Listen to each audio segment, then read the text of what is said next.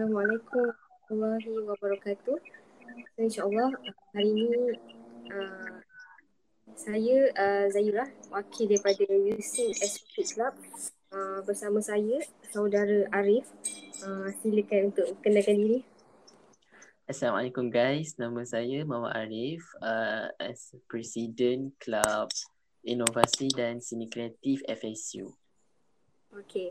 Uh, so insyaAllah uh, kami berdua hari ini akan berkongsi uh, secara santai lah untuk uh, podcast Nothing But The Tea episod 6. Uh, InsyaAllah kami akan orang kata, orang kata buat perkongsian santai je lah uh, berkaitan tentang pentingkah bisnes untuk menjana pendapatan sampingan bagi pelajar universiti. Okay, so uh, kita berikan kepada uh, saudara Arif dulu lah uh, untuk berkongsi insyaAllah. Soalannya penting ke eh? Secara general lah kan? Ah, ya, yeah, ya. Yeah. Okay, um, it's, uh, sebenarnya terpulang. Dia tak adalah cakap penting tu macam, oh wajib. Macam wajib kepada semua student. Tak, it's up to student lah. Betul. Sebab, uh, kan betul tak Zahira? Sebab uh, tak semua orang suka kepada bisnes. Tak semua orang cari duit secara bisnes. Betul. Tapi uh, dia macam saya pun tak tak sure lah sekarang ni trend ke ataupun memang it's only way to buat duit melalui cara bisnes. So sekarang ni uh, yang saya nampak lah secara yang saya nampak kebanyakan student orang buat uh, dropship untuk jana pendapatan sambil-sambil belajar. Betul. Bagi saya it's good lah. It's good for them to earn money from that way. Sebab orang cakap macam mana eh. Kita pun bukan ada banyak masa lah. Study pun dah penuh dengan assignment. So dalam masa yang sama we need money. Sebab kita kan semua anak-anak yang baik eh, yang soleh-soleha. Kalau boleh tak nak susahkan mak ayah. Eh, apa orang kata plus kita pun bukannya orang senang sangat kepada yang bukan senang sangat tu orang uh, selesa untuk cari duit macam tu. Uh, tu bagi saya lah secara general lah. Uh, Zahira pula macam mana? Okay, kalau macam pendapat saya lah kan pendapat Zahira. Uh, which is kalau kita tengok memang uh, student ni dia tak boleh depends on pinjaman sahaja. Macam kita tahu hmm. macam PTPTN, JPA kan macam uh, mungkin dari segi yuran mungkin lepas tapi dari segi orang kata cost uh, dia orang perbelanjaan dia orang di college ke apa uh, mungkin tak boleh nak cover seluruhnya kan. Uh, maksudnya dia orang perlu ada uh, duit uh, kata daripada sumber lain lah. Uh, kalau datang hmm. daripada keluarga senang mungkin mak ayah mereka boleh support kan. Tapi kalau datang majoriti student ni datang daripada keluarga biasa-biasa. Jadi hmm. orang kata memang perlukan duit tambahan. Uh, jadi macam kalau pendapat pribadi Zahira sendirilah kan. Zahira dulu memang sebenarnya tak berapa suka bisnes memang tak berminat lah dengan bisnes-bisnes ni. Tapi uh, even datang dari family yang berbisnes. Tapi uh, bila once kita ada kesedaran macam kita tak nak nyusahkan mak kita kan. Uh, kita pun nak ada duit sendiri. So uh, waktu tu rasa macam uh, kita perlu uh, cari duit kan. Uh, perlulah uh, kata untuk uh, tampung perbelanjaan kita uh, dekat universiti. So bagi kalau kita tengok lah kan uh, student-student ni uh, selalunya kalau dia orang tak buat bisnes, tak buat dropship ke agent ke, dia orang akan buat part time job lah kan.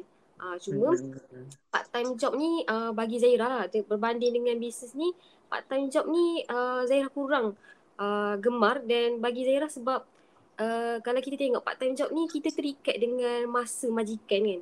Uh, kalau contoh hmm. kita kerja uh, sampingan kerja sambilan sampingan pula kerja sambilan uh, jadi cashier ke apa kan. So kita macam mungkin student-student yang penat belajar apa dah terpaksa kena pergi bekerja pula kan. So mungkin kat situ agak kurang sesuai.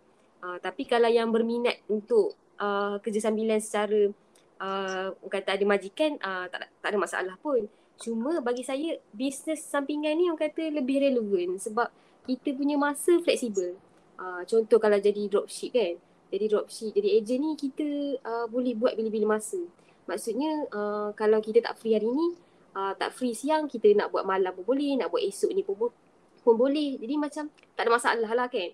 Uh, jadi berbanding dengan kerja uh, part time ni, dia terikat dengan waktu lah. Uh, gitu. Dan uh, pendapat Zahira sendirilah kan.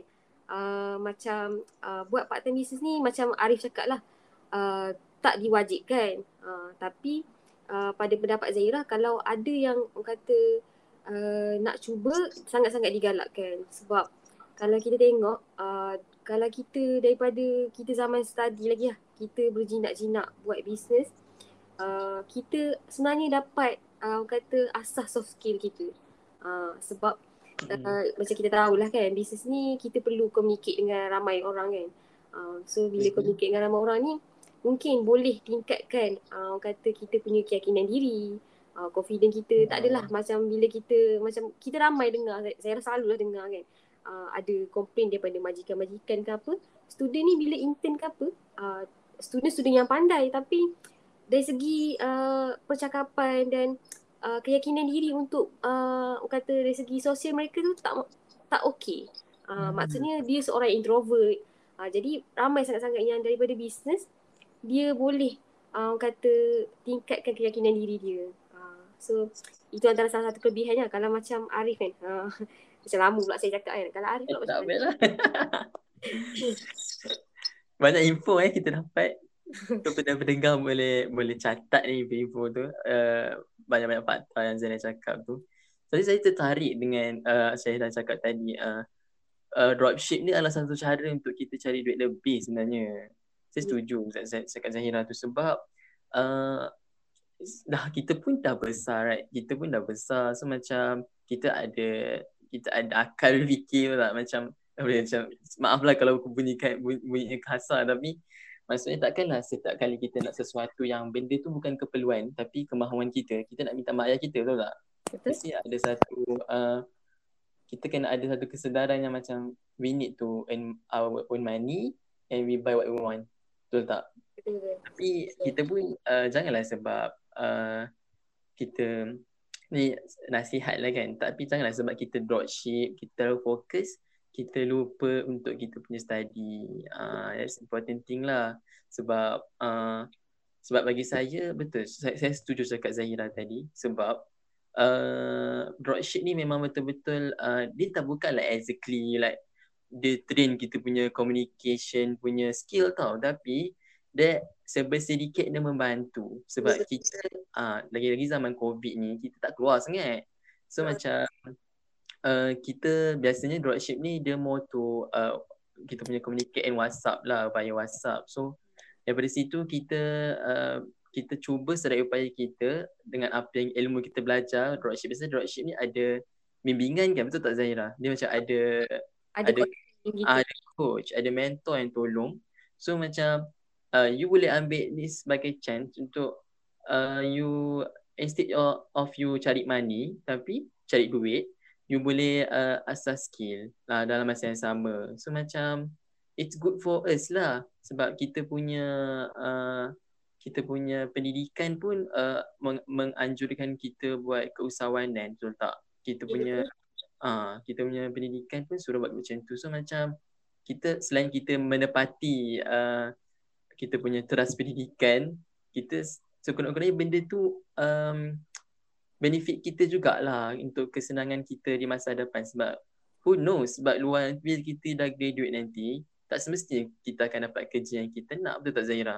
Ya, tiba uh, contohlah you belajar Fatwa ke uh, you belajar semua ke tiba-tiba all of you nak jadi nak jadi lawyer atau all of you want to uh, masuk industri yang tu. Macam kalau kita compete right sekarang dengan zaman-zaman yang ekonomi tengah gawat. So kita perlukan uh, satu nilai tambah eh, nilai tambah yang uh, saya tak cakap menjamin lah tapi sekurang-kurangnya kita ada jalan lain tau. Tak. jalan ah uh, jalan jalan lain untuk kita survive. So macam kalau kita dah develop skill tu from now so kita akan dapat apa uh, kita kira macam kita prepare lah untuk untuk survive uh, after degree nanti insyaallah. Itu pendapat saya lah. Uh, macam saya, saya rasa apa penting uh, tak saya rasa macam kalau uh, cakap pasal dropship ni macam benda tu dah sinonim dengan student. Macam like everyone do the dropship. Tapi persoalannya takkanlah semua orang nak buat dropship. Siapa nak beli betul tak? So macam saya rasa uh, patut ke dropship tu jadi satu-satunya uh, mata pencarian student. Mungkin ada something else yang relevant untuk orang. Oh, okay.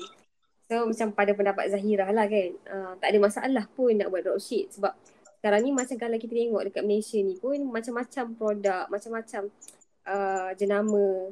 Tak kisah dari segi pakaian ke makanan ke semua bagai uh, cendawan tumbuh selepas hujan lah kalau kita tengok kan. Hmm, so hmm, kata uh, uh, jadi peluang untuk buat dropship tu pun macam-macam. Jadi bagi Zaira tak ada masalah pun uh, kalau ramai pelajar yang nak buat dropship. Sebab kalau kita tengok pun ada di kalangan student-student kita, kawan-kawan kita uh, yang pada mulanya bermula dengan dropship tapi uh, dari situ dia orang timba pengalaman, ilmu dan akhirnya boleh mengeluarkan produk sendirilah. Uh, boleh jadi founder. So kat sini uh, bagi Zaira macam betul sangatlah apa yang Arif cakap. Sebenarnya uh, bila kita buat bisnes ke apa ni dia uh, kata salah satu tambah nilai kita bila kita uh, kata dah grad kan. Bila dah grad uh, kita bukan nak mendoakan tapi orang kata kita sebagai preparation uh, sementara kita nak menunggu pekerjaan nanti kan. Uh, sebab jarang lah kita habis-habis grad terus dapat kerja kan. Jadi sementara nak tunggu pekerjaan tu uh, kalau kita dah pernah ada timba pengalaman, orang kata belajar cari duit, at least kita mungkin taklah orang kata terkejut ataupun culture shock tak tahu nak buat apa kan. Uh, tapi uh, at least kita dah ada uh, ilmu-ilmu macam mana kita nak buat duit tambahan.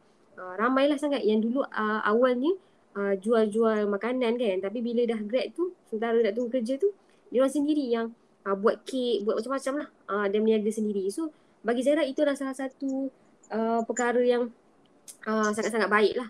Uh, bagus untuk pelajar at least tak mengganggu kata mengganggu secara uh, buta-buta lah orang kata kan. Ha gitu.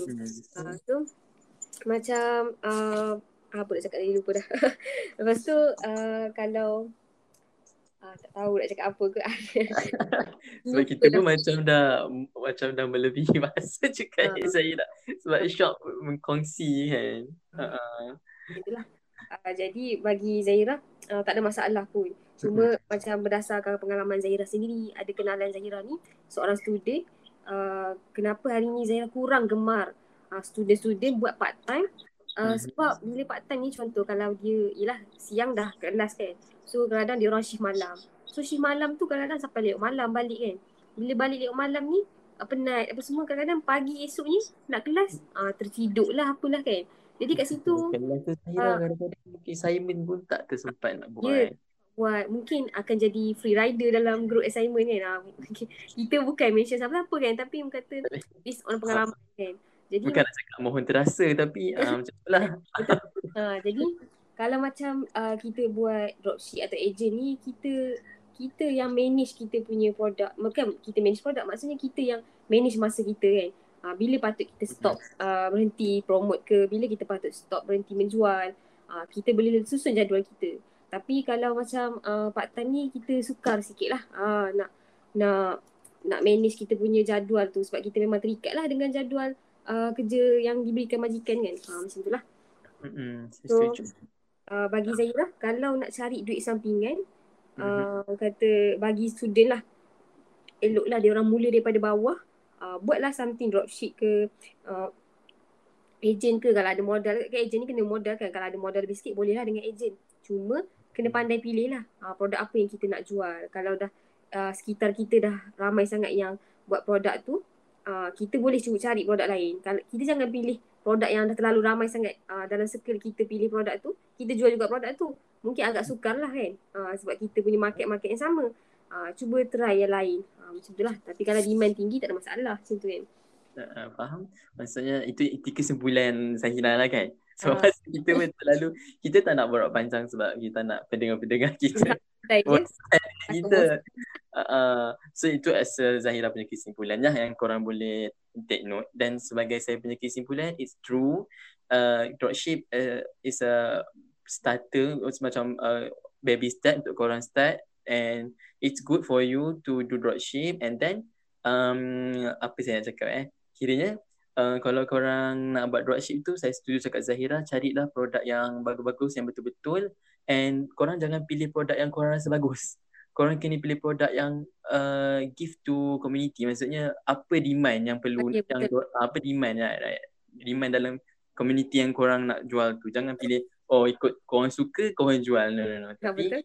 Uh, and make sure benda tu uh, baguslah berkualiti. Uh, tak nak tipu-tipu jujur-jujur lah dan berniaga itu itu saya punya conclusion so dah dah kita tutup. So um cakap apa terima kasih. Terima uh, kasih terima kasih. Lah kami. um, yang mungkin agak bosan tapi insyaAllah uh, jika anda semua uh, kata sanggup meluangkan masa kami mendoakan agar mendapatlah sedikit manfaat dan uh, insyaAllah uh, itu saja kot. Uh, terima kasih. Okay, terima kasih guys kerana dengar. And sebelum tu minta maaf, ampun maaf kalau silap silap kata terkasar bahasa Yeah. kepada semua. Okay, that's all from us. Thank you daripada saya Muhammad Rim Syamsuddin Sal. Daripada club Yeah. uh, club apa? Tambah nama club pun lupa saya lah, inovasi yang seni kreatif dan Zahira. Dan saya Zaira Kamal daripada uh, Wakil USIM Astrophic Club, uh, Exco Makmal uh, dan Peralatan. Okay, itu sahaja. Okay. Assalamualaikum dan insyaAllah semoga kita jumpa lagi.